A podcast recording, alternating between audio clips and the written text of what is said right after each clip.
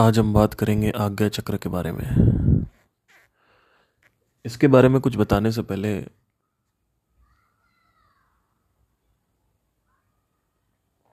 कुछ चीज़ें मैं आपसे क्लियर कर देना चाहता हूँ। सबसे पहली चीज़ ये कि इसको जानने से कुछ नहीं होगा। अध्यात्म में हम आते हैं दुखों की समाप्ति के लिए। और क्यूरियोसिटी के लिए। क्यूरियोसिटी वाले जो लोग हैं, जिज्ञासा वाले लोग हैं, उनके लिए भी एक कुछ काम नहीं करेगा।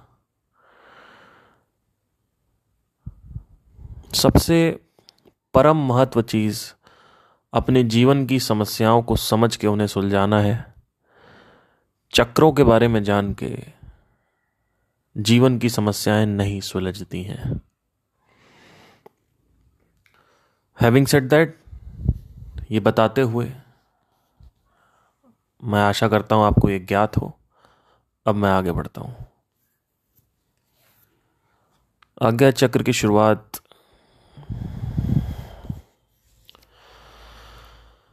इस पे ध्यान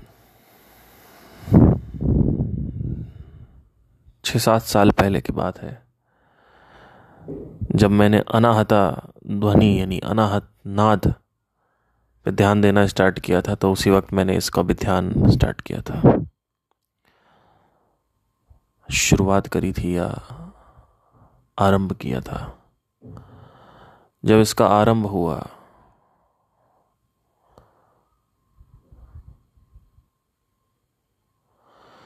इस पर ध्यान दिया तो शुरू के पहले साल में ही मैंने इस मेडिटेशन को छोड़ दिया।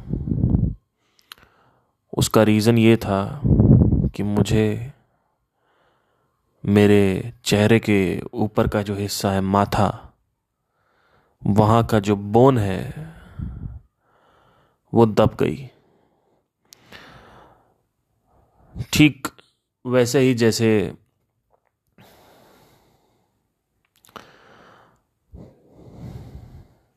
कहीं अगर पानी अंदर जा रहा हो तो वो चीज़ थोड़ी सी बेंट हो जाती है, कहीं नाली में अगर जा रहा है तो।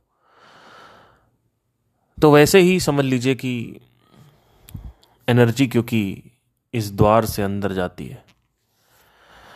तो जो बोन थी, वो पिचक गई। जब वो बोन पिचकी तो मैंने ध्यान दिया कि मेरा जो खोपड़ा है, जो मेरा माथा जो है, वो पिचक गया है। अब वो पिचक गया। तो मैंने कहा कि अगर मैं इसको और करूँगा या और पिचक जाएगा। और अगर ज़्यादा पिचक गया तो क्या पता कोई कॉम्प्लिकेशन आ गया। तो मैंने उसको करना छोड़ दिया। कुछ दिनों बाद, तीन चार साल बाद मैंने देखा कि अनाहत ध्वनि, अनहत ध्वनि पे ध्यान देने से सहस्रार चक्र जो है, यानी ब्रह्मरंध्र, जो स्थान है। यानी खोपड़ी का वो हिस्सा जो छोटे बच्चे जब पैदा होते हैं तो वो नाजुक होता है, काफ़ी सॉफ्ट होता है। वहाँ पे हड्डी नहीं बनी होती है, क्योंकि जीवन अभी स्थिर नहीं है। जीवन सोच रहा है कि ये लड़का बच्चा अगर कुछ सही नहीं हुआ तो मैं यहाँ से निकल लूँगा। तो वो घुसता सहस्रार से है और निकलता भी सहस्रार से है। लेकिन जब आदमी बूढ़ा हो जाता है तो जो प्राण है वो मूलाधारा यानी टट्टी पेशाब के रास्ते से निकलते हैं। ऐसा क्यों है? क्योंकि मौत ये बताती है, मृत्यु ये बताती है कि पूरे जीवन तुम कहाँ जिए हो। अगर तुम सेक्स सेंटर पे जिए हो मोस्टली ज़्यादातर। सेक्स सेंटर का मतलब सिर्फ़ ये नहीं होता है कि आपने पूरी ज़िंदगी संभोग के बारे में सोचा हो। अगर आप खाना पीना खा रहे हो, तमो, ज़्यादा किया है आपने। तो समझ लीजिए कि आप वहीं से निकलेंगे और जैसे ही वो निकलेंगे आदमी मल मूत्र त्याग देता है और जो आ,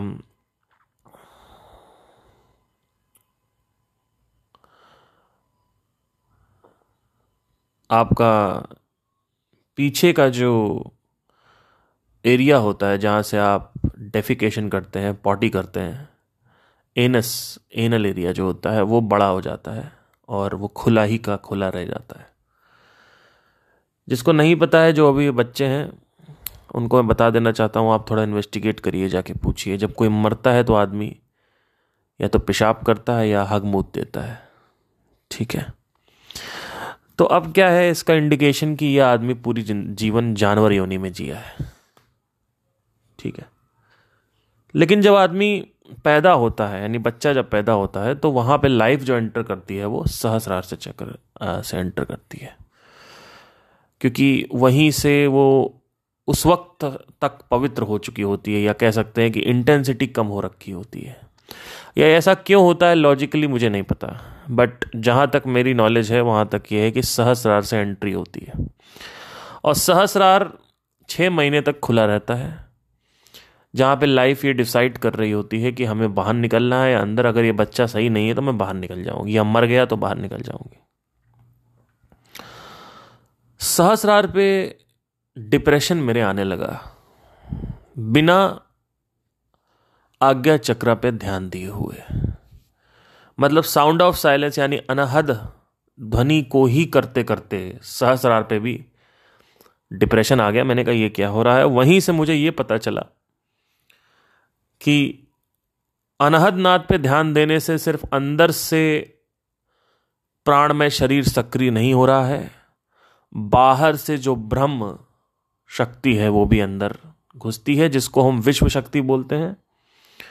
और हर एक व्यक्ति के साथ जब बच्चा सोता है, आदमी सोता है, औरत सोती है तो वो अंदर जाता है, चाहे मेडिटेशन करे, चाहे ना करे, क्या अंदर जाता है? विश्व शक्ति अंदर जाती है।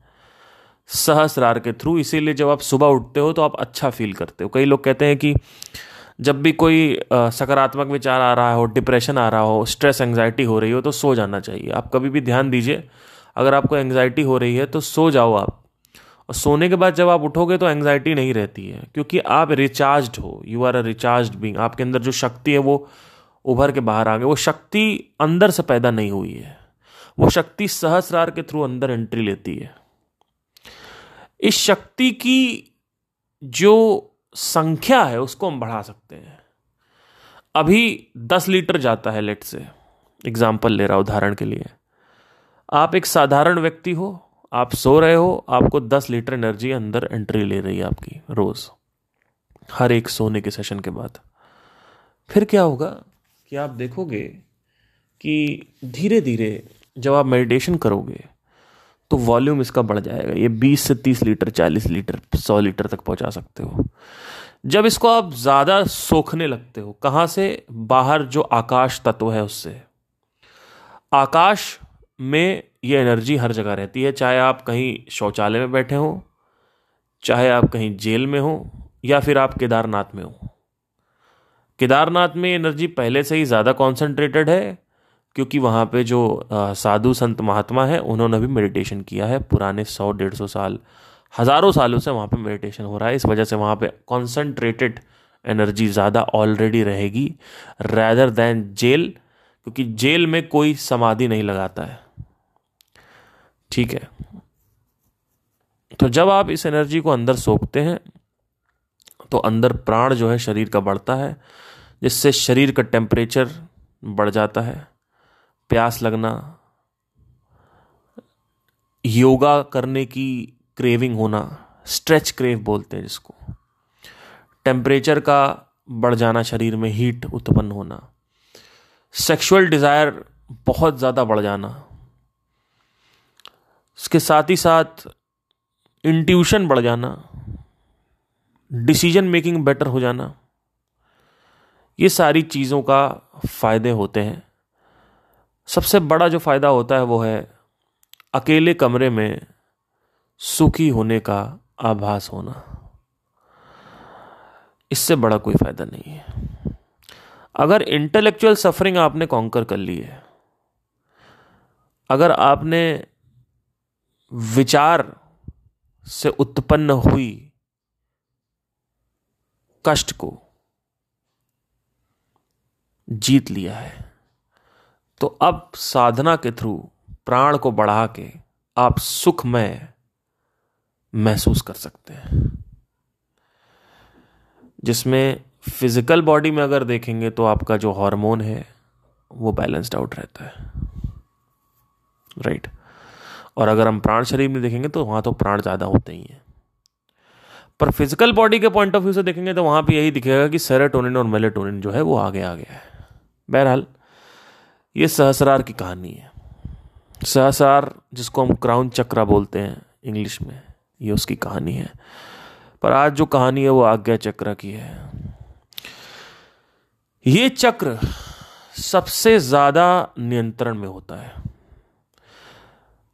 मूलधार स्वादिष्ठान नीचे के जो चक्र हैं, उसमें इतना इतना नियंत्रण नहीं होता हमारा।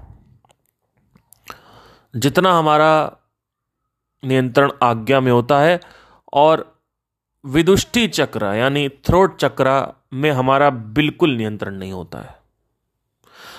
उस पर नियंत्रण लाना सबसे ज़्यादा कठिन काम होता है। एक बार अगर उस पर आपका नियंत्रण आ गया तो वो एक ऐसा डायमेंशन खुलेगा जहाँ पे आपको ऐसे सेलेस्टियल बींग्स होंगे जो नेगेटिव भी हैं और पॉजिटिव भी हैं आपको वहाँ पे ऐसा वो एक ऐसा चीज़ है जो एक्स्ट्रा सेंसरी परसेप्शन या कह सकते हैं कि आ, काला जादू सबसे ज़्यादा उसी चक्र से होता है थ्रोट चक्र से। अब एक काला जादू क्या है इसको समझने की कोशिश करिए। तिब्बत में काला जादू उत्पन्न हुआ वहाँ से बंगाल आया। बंगाल और बंगाल में आप देखोगे कि लोग कहते हैं कि बंगाल में काला जादू ज़्यादा होता है, क्योंकि वो तिब्बत से ओरिजिन होके वहाँ पे आया तो ईस्ट साइड में काला जादू जो है वो सबसे ज़्यादा फ़ेमस हुआ है।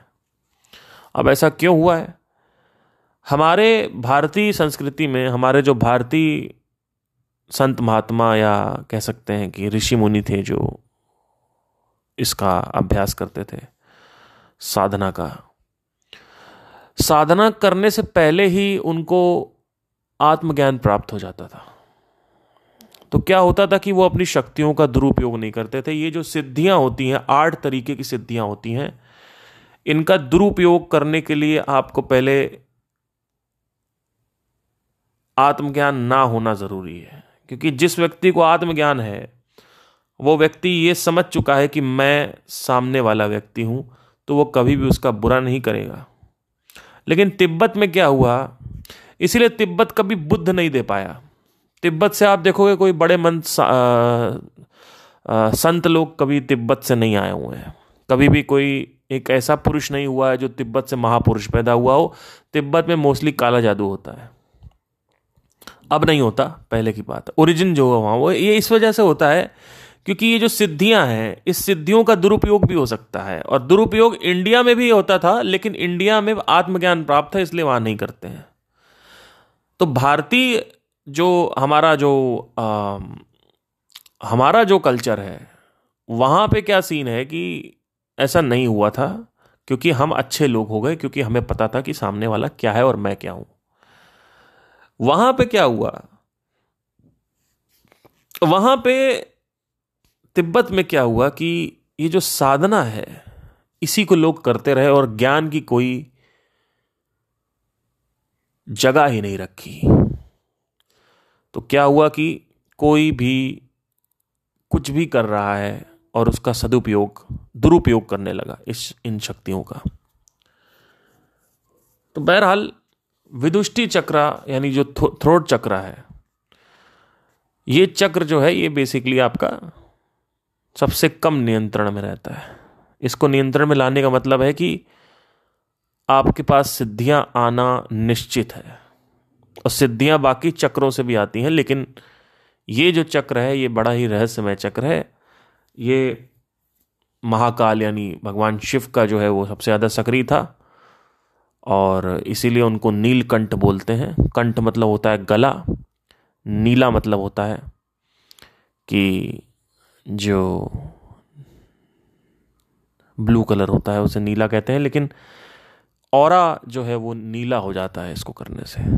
और ये, ये नीला और कृष्ण का भी है इसीलिए ब्लू कलर के भगवान ज़्यादा आपको हमारे यहाँ दिखेंगे क्योंकि इसका जो सीधा कनेक्शन है वो है नीलकंठ से। अब इसमें सीन क्या है? इसमें चक्कर क्या है कि जब इसको करते हैं तो और ब्लू हो जाता है तो ऐसा आभास होता है कि सामने आदमी नीला है। बट आदमी नीला नहीं है क्योंकि और नीला है इस वजह से आपको नीला दिख रहा है। तो ये पूरी की पूरी कहानियाँ हैं जहाँ पे ये विदुष्टि चक्र जो है ये आपका काम करता है।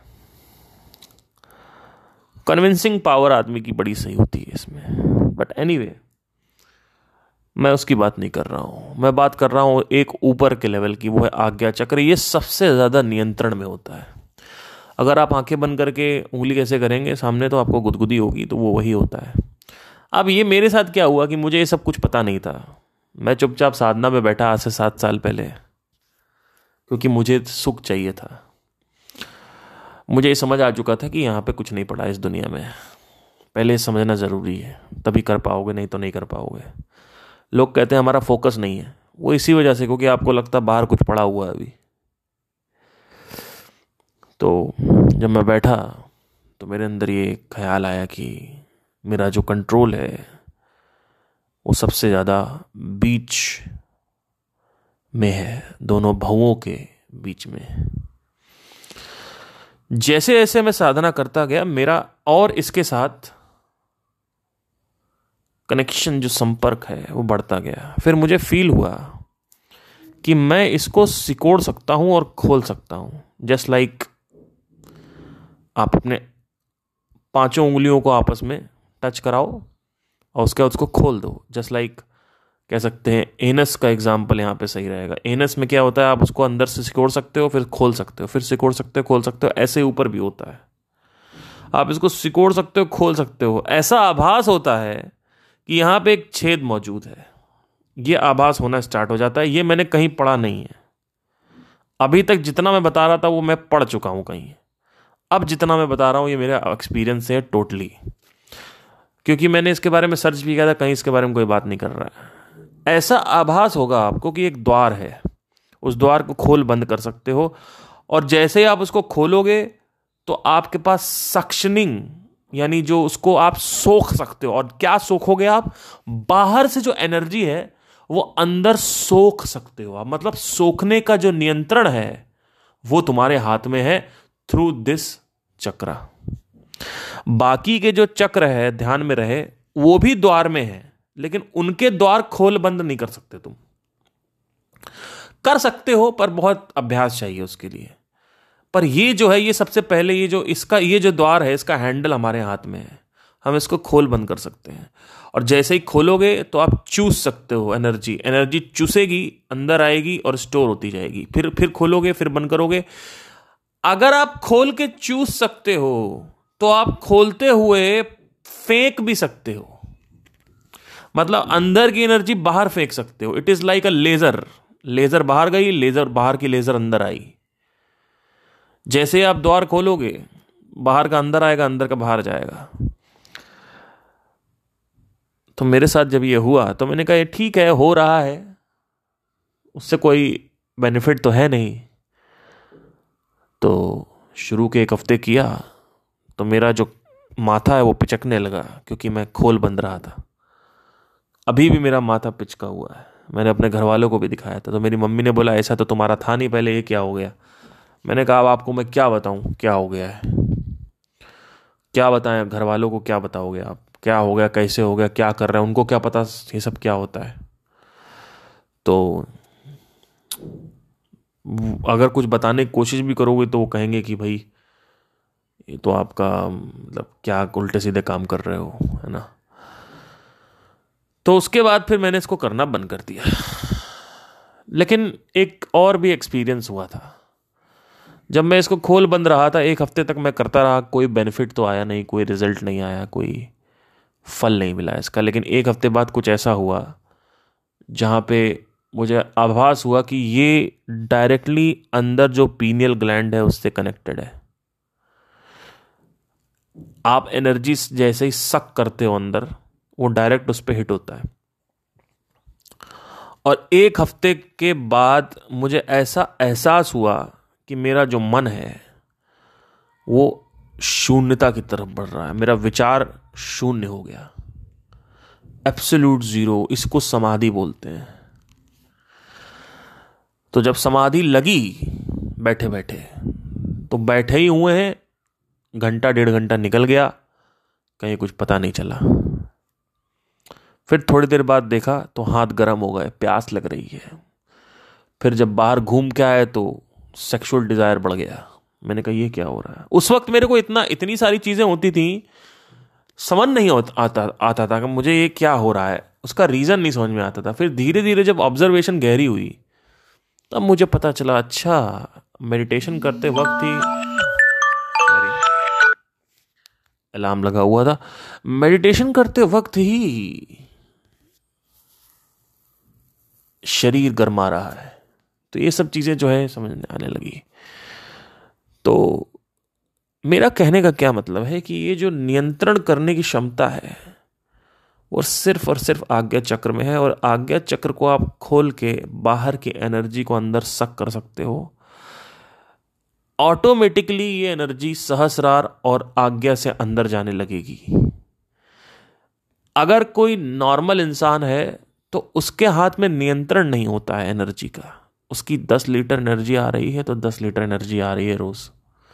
उसमें कोई नियंत्रण नहीं है there is no control but with sadhana you can control how much amount of energy you need inside the body higher the energy the higher the possibility of kundalini now you have to make sure कि आपको कितनी energy लेनी है। ज़्यादा energy लोगे तो फिर उस हिसाब से उसके अलग अलग कॉन्सिक्वेंसेस हैं। शरीर में हमारे नाड़ियाँ होती हैं बहत्तर हज़ार नाड़ियाँ होती हैं जहाँ पे एनर्जी फ्लो होती है पैर के अंगूठे से लेकर सर के चक्र तक। ऊपर सह सर से लेकर नीचे पैर तक नाड़ियाँ होती हैं। इट्स लाइक like, आप समझ लो पाइप की तरह समझ लो ये। ये पाइप में कूड़ा करकट ब्लॉकेजेस आ जाते हैं। जब आप आसन लगाते हो तो ये ब्लॉकेजेस खुलने लगते हैं। इसी वजह से योगा और मेडिटेशन साथ साथ में जाता है, क्योंकि मेडिटेशन करने के बाद योगा करो, जिससे ब्लॉकेजेस खुल जाए एनर्जी आगे मूव हो जाए। अगर अगर ब्लॉकेजेस रहेंगे, और तब आप साधना करोगे तो वहाँ पे ऐसा कुछ होगा कि ब्लॉकेजेस की वजह से एनर्जी आगे नहीं जा पाएगी। तो एनर्जी मिड लाइन में ही रह के रह जाएगी। मतलब बीच की जो लाइन है, बीच का जो जहाँ चक्र होते हैं सातों, वहीं पे कंसंट्रेट हो जाएगी। तो एनर्जी के पास कोई तरीका नहीं होगा कि वो अब कहीं और से जाए, क्योंकि हर तरफ़ तो आपने ब्लॉक कर रखा है। और ब्लॉक करने का सबसे बड़ा जो सिम्टम है, लक्षण है, वो है कि आपकी मसल स्टिफ है। अगर आपकी मसल स्टिफ है टाइट है तो समझ लीजिए कि ब्लॉकेजेस ज़्यादा है। और जितना ज़्यादा लचीली और फ्लेक्सिबल मसल है, समझ लो ब्लॉकेजेस आपके कम है। तो पूरी ज़िंदगी आपके जो ब्लॉकेजेस हैं, वो फ्लेक्सिबल होने चाहिए।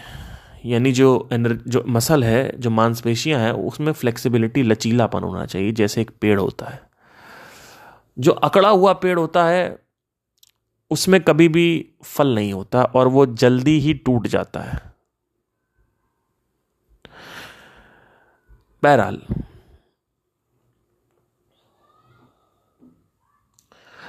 ये जो चक्र है, इससे आप एनर्जी अंदर एब्जॉर्ब कर सकते हैं। और अब सवाल आता है, क्या जीवन की समस्याएँ इस एनर्जी से खत्म हो जाएँगी? जीवन की समस्याओं की कैटेगरी कौन सी है, पहले यह देखना पड़ेगा। क्या आप फाइनेंशियली दिक्कत में हैं, या अकेलेपन की दिक्कत है, या कोई विचार है? ब्रेकअप है, जॉब चली गई, किसी की डेथ है, ये सब विचारों में आता है।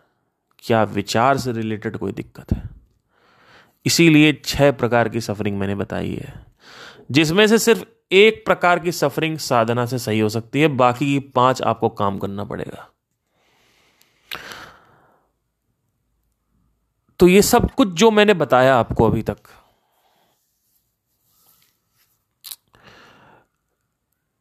इसमें कभी भी इंटरेस्ट मत लेना। सुन लो, क्योंकि मैंने भी इसलिए बताया क्योंकि कोई अगर किसी के साथ ऐसा हो रहा हो तो उसको भी जल्दी से पता चल जाए तो वो फंसे ना कहीं पे। क्योंकि जब ये होता है और कोई सवाल का जवाब देने वाला नहीं होता तो एंग्जाइटी बहुत होती है। तो पता चल गया, ठीक है हाँ मेरे साथ भी ये हो रहा है, ठीक है, कोई इशू नहीं है तो चलो अच्छा ठीक है, ऐसा ऐसा होता है। इसका लॉजिक क्या है, पीछे का वो समझने की कोशिश करना होता है। लॉजिक क्या है कि क्यों होता है, कैसा होता है, ये नहीं समझ में आता।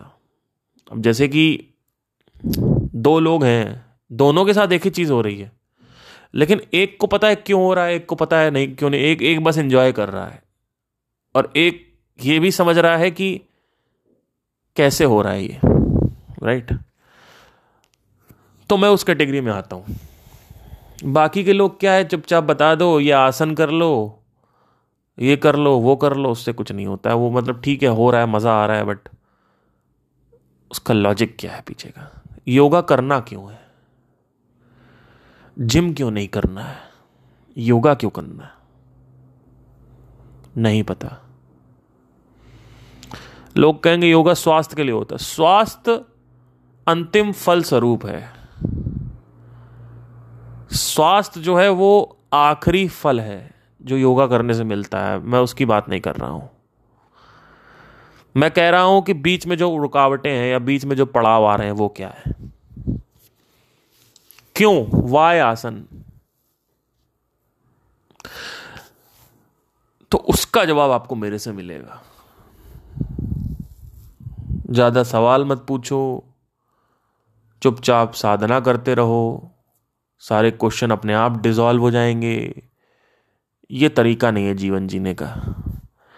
एक मनुष्य को सवाल करना ही करना है। भले ही वो मेरे से करे या खुद से करे, वो सवाल सवाल है।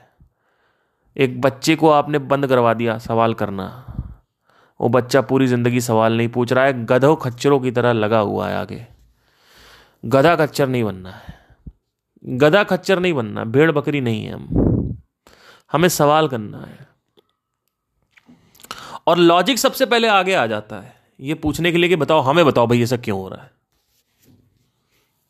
राइट तो अब ये जो भी मैंने बताया, इसका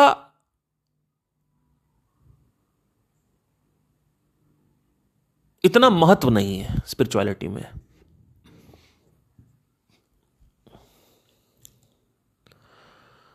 मेन जो चीज़ आपको पकड़नी है, वो है कि मैं कौन हूँ। एक बार आपकी पहचान अच्छी हो गई तो साधना साथ में ऐसा असिस्टेंट काम करेगी आपके। साधना अंतिम लक्ष्य नहीं है आपका।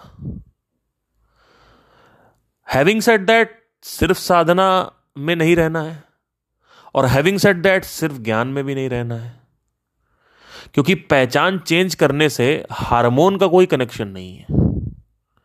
मेंटल हार्मोन जो पीस के लिए चाहिए, जो शांति के लिए चाहिए उसका पहचान से कोई लिंक नहीं, पहचान से इंटेलेक्चुअल सफरिंग खत्म होती है कि मैं कौन हूँ। लेकिन हार्मोन, यानी जो stream of dopamine, oxytocin, serotonin, melatonin है, क्योंकि माइंड को अल्टीमेटली ये नहीं चाहिए कि हम कौन है, उससे क्या माइंड थोड़ी शांत हो जाता। अगर ज्ञान से ही आदमी को चैन मिलता तो आज सोशल मीडिया पे इतना ज्ञान मिल रहा है, आदमी और रेसलेस होता जा रहा है। ज्ञान से कोई चैन नहीं मिलता है कि इनकी बातें सुन लो, उनकी बातें सुन लो अच्छा लग रहा है। उससे क्या होता है? आपका माइंड रिकॉर्ड कर रहा है। Recording makes the data very dense and the denser the data is the more you are restless so whatever podcast you are listening video you are watching it's just going to make the data more dense that's it उसके अलावा कोई option नहीं है। सो so, हमारा काम है हमारे मन को हल्कापन अच्छा लगता है भारी नहीं। ये सब सुन सुन के पढ़ पढ़ के देख देख के भारी हो जाता है मन। मन को हल्का करना है। तभी मन सही से काम करता है। मन को अगर परम मित्र बनाना है तो मन को हल्का करना सीखो पहले। हल्का साधना से होता है। क्यों? क्योंकि साधना से फ़िज़िकल मेंटल हॉर्मोन्स जो हैं वो बैलेंस्ड होते हैं। आपको बैठे बैठे मज़ा आ रहा होगा। इसको अमृत का रस बोलते हैं। ये जो पीनियल ग्लैंड है, जिसके बारे में बात करता रहता हूँ, अगर ये सिक्रीट करना चालू कर देता है तो आपका जीवन जो है वो अच्छा हो जाता है।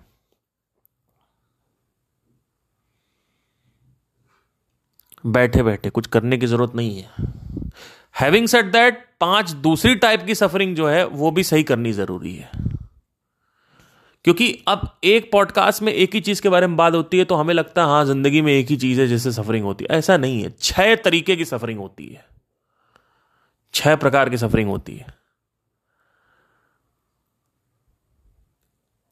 जिसमें से एक प्रकार की जो सफरिंग है, वो सिर्फ़ साधना से सही होती है। बाकी पाँच अलग अलग चीज़ों से सही होती है। वो मैंने बात करी है पुराने पॉडकास्ट में। आई होप आपको समझ में आया हो। तो आज्ञा चक्र जो है वो सबसे ज़्यादा नियंत्रण में होता है हमारे। इसको हम खोल बंद कर सकते हैं और इससे हम एनर्जी को अंदर एब्जॉर्ब कर सकते हैं, सोख सकते हैं सक कर सकते हैं, चूस सकते हैं। और ज़्यादा एनर्जी होने से अच्छा लगता है लेकिन बहुत ज़्यादा एनर्जी होने से कुछ ऐसी भी चीज़ें होती हैं जो आप शायद संभाल नहीं पाओगे। इसमें से सिद्धियाँ जो हैं वो आने लगती हैं शरीर में। ये जो सिद्धियाँ हैं स्किल्स हैं, इससे आप एजिटेट हो जाओगे। इसीलिए जय कृष्णमूर्ति इसके बारे में बात नहीं करते, क्योंकि उनको ये कहना है कि पहले जो है, उसमें मज़े लो। क्या है? मोह है, माया है, स्मृतियाँ हैं। इंद्रियाँ हैं, बुद्धि है, मन है, पहले इसके मज़े लो। इसको समझो और इसी को समझते रहो। क्योंकि जीवन की समस्याएँ इन्हीं से रिलेटेड है। बैठे बैठे छठी इंद्री खोल रहे हो छठी इंद्री से क्या होता है? कुछ नहीं होता। अभी आसपास भूत प्रेत दिखने लगेगा। कहोगे, ये क्या हो गया? है ना? आपको पता नहीं क्या क्या है यहाँ पे। एलियन अबडक्शन के बहुत सारे न्यूज़ आते रहते हैं। अब आप कहोगे कि भ्रमित बात कर रहा हूँ, भ्रमित तो मैं बात नहीं कर रहा हूँ, लेकिन there is a possibility that aliens are already here then there are things which you can understand because these things these negative things these are also made from the same energy but it is as good as like अब कोई terrorist है, वो भी एक मनुष्य है। मैं भी मनुष्य हूँ तो मैं अच्छा आदमी हूँ, खराब आदमी। वैसे ही इसमें इसमें भी ये होता है। तो छठी इंद्री के चक्कर में मत पड़ो। जादू, टोना, टटका, इन सब चीज़ों के चक्कर मत पड़ो, इसमें जीवन आपका खराब हो जाएगा। समझो, थोड़ा बहुत पढ़ लो, प्रैक्टिस मत करो। प्रैक्टिस करना है तो सब घर बार छोड़ दो, फिर जाके प्रैक्टिस करो। घर वालों को परेशान मत करो। ठीक है? क्योंकि इसमें पागलपन भी हो जाता है आदमी को। फालतू की कुंडली, कई लोग कुंडली योगा कर रहे हैं। उनको पता भी नहीं है कि कुंडली योगा से क्या होता है। ज़्यादा एनर्जी अगर आप खोलोगे, संभाल नहीं पाए। क्योंकि नाड़ियों का अनब्लॉक्ड होना भी ज़रूरी है, कुंडलिनी खोलने के लिए। क्योंकि कुंडलिनी का मतलब क्या है? कि अगर आपकी सारी नाड़ियाँ ब्लॉक्ड हैं, आसन आप कर नहीं रहे हो। पहले नौ दस साल योगा करो, उसके बाद फिर कुंडलिनी में आओ। और कुंडलिनी खोलने से क्या होता है? कुछ नहीं होता। थोड़ी देर के लिए खुलेगा अच्छा लगेगा इधर उधर की सिद्धियाँ प्राप्त होंगी, मन घूमेगा, फालतू की चीज़ें होंगी। फिर कहोगे कि कैसे सही करें? तो हम पागल हो गए, बीमार हो गए। तुम पीटर पाकर क्यों बनना चाहते हो? Why do you want to become a Spider-Man why do want to become Superman why do want to become Batman तुम में और किशोरावस्था का जो लड़का है, उसमें कोई अंतर नहीं है। बस यही अंतर है कि वो स्पाइडरमैन के पीछे पागल है और तुम कुंडली खोलने के पीछे पागल हो क्योंकि तुम्हें छठी इंद्री चाहिए। छठी इंद्री पागल कर देती है। संभालने वाले संभाल ले जाते हैं। लेकिन उसको करके करोगे क्या? तुम्हारे पास जो बुद्धि है, मन है, यही साला प्रॉब्लम है लोगों की। जो चीज़ है, उसके बारे में नहीं समझेंगे कुछ। इसीलिए उनकी एक बुक आई थी फ्रीडम फ्रॉम अननोन जय कृष्णमूर्ति जी की। अननोन से फ्री हो भैया। Why do want to know unknown why can't you explore the known right now ये बात कर लो, वो बात कर लो, ये बात कर लो, बात कर लो। ठीक है, बात करने के लिए सही है, लेकिन मैं हमेशा से संदेश दे रहा हूँ कि ये सब करने से कुछ होगा नहीं। कि मैं करके बैठा हुआ हूँ, थोड़ा बहुत। और मुझे अपनी लिमिटेशन भी पता है। थोड़ा बहुत कर लिया, साधना वाधना। बढ़ाओ मत इस साधना को। साधना ही मत करते रहो पूरे टाइम क्योंकि बाकी की पाँच तरीके की सफरिंग जो है वो बची हुई है। ये वो कहने का मतलब हो गया कि एक एग्ज़ाम्पल है कि एक मिलियन एयर है, एक करोड़पति है, उसको पैसा कमाना तो आ गया, लेकिन उसको रिलेशनशिप संभालना नहीं आ रहा। उसको अपना हेल्थ सही करना नहीं आ रहा है। वैसे आपको छठी इंद्री खोलना तो आ गया, लेकिन बाकी की दुनिया की चीज़ों से आप कट गए। आपका काम है दुनिया को समझना, संसार को समझना, खुद को समझना, मन को समझना, बुद्धि को समझना। क्वेश्चनिंग क्या होती है? ऑब्जर्वेशन क्या है? इसको कैसे करें? इसको समझो। जो चीज़ है, उसको पढ़ो, लिखो। जो चीज़ नहीं है, उसको छोड़ दो। उस, उसको अभ्यास मत करो। उसकी प्रैक्टिस मत करो। मार्केट में बहुत सारे लोग हैं, जो पिछले जन्म को आपको बताते हैं। Past life reincarnation third eye awakening out of body experience करा लो जी। लो सात हज़ार रुपये आउट ऑफ़ बॉडी एक्सपीरियंस है। छः पाँच हज़ार रुपये दे दीजिए past life reincarnation past life regression पता नहीं क्या क्या दुनिया की चीज़ें कराते रहते हैं, फालतू गया उनसे पूछो कि साले तुम फ्री में कराओगे क्या? और फ्री में कराओ तब बात करो। ये सब पैसे कमाने की स्कीम्स है, क्योंकि उनको पता है लोगों को चमत्कार में मज़ा आता है। इस दुनिया को जब भी कुछ भी समझ नहीं आया है, उसने चमत्कार को बीच में पेल दिया आके। किसी का बिज़नेस फेल हो गया, किस्मत नहीं सही है। भगवान ने कुछ किया है, भगवान खुश नहीं है। किसी का बिज़नेस फेल हो गया डेस्टनी किसी का बिज़नेस फेल हो गया लक हर जादुई चीज़ को लाके बीच में पेल दो। पिछले जन्म के कर्म। बीच में लाके पेल दो तो उससे क्या होगा? लॉजिकल रीजन तो निकल गया। बिज़नेस नहीं चला, इसके पीछे एक लॉजिकल रीजन होता है, लेकिन नहीं, पिछले जन्म के कर्म थे। वैसे ही हमारा बच्चा नहीं पैदा हो रहा है। अरे तो भैया, तुम इनफर्टाइल हो। तुम्हारी ओवरीज काम नहीं कर रही हैं। इसमें पिछले जन्म क्यों ला रही हो बीच में? और ऐसी चीज़ बीच में लेके आएँगे जिसको सिद्ध ही नहीं किया जा सकता है। भगवान नहीं चाहते हमारा बच्चा हो। सिद्ध करो। करो सिद्ध इसको। प्रूव इट भगवान नहीं चाहते। किस्मत किस्मत में नहीं लिखा, इसलिए हमारा बच्चा नहीं हो रहा। करो प्रूफ किस्मत को प्रूफ करो। ये जो बात बोली है, भगवान नहीं चाहते, इसको प्रूफ करो ना। कैसे प्रूफ करोगे? कोई प्रूफ करने का तरीका ही नहीं है। चमत्कार को बीच में ले आओ। जब भी माइंड को कुछ समझ नहीं आता है माइंड बीच में चमत्कार ले आता है। जैसे आपका एग्ज़ाम आप दे रहे हो ना आई का एग्ज़ाम बार बार आप एग्ज़ाम दे रहे हो आई में नहीं हो रहा है आपका। तो आप पता है क्या कहोगे? पिछले जन्म के कर्म थे। या कहोगे, नज़र लग गई किसी की। किसी ने काला जादू कर दिया है। किसी ने हमारे ऊपर ये पढ़ दिया, क्या बोलते हैं? वशीकरण मंत्र। वशीकरण मंत्र पढ़ दिया, वश में कर लिया हमको, किसी ने। मतलब समझ नहीं आ रहा है तो बीच में जादू पेल दू। ये प्रॉब्लम है लोगों की। वेस्ट में ऐसा नहीं है। इसीलिए वेस्ट हमसे टेक्नोलॉजिकली आगे निकल गया। हर चीज़ में आगे है वेस्ट हमसे।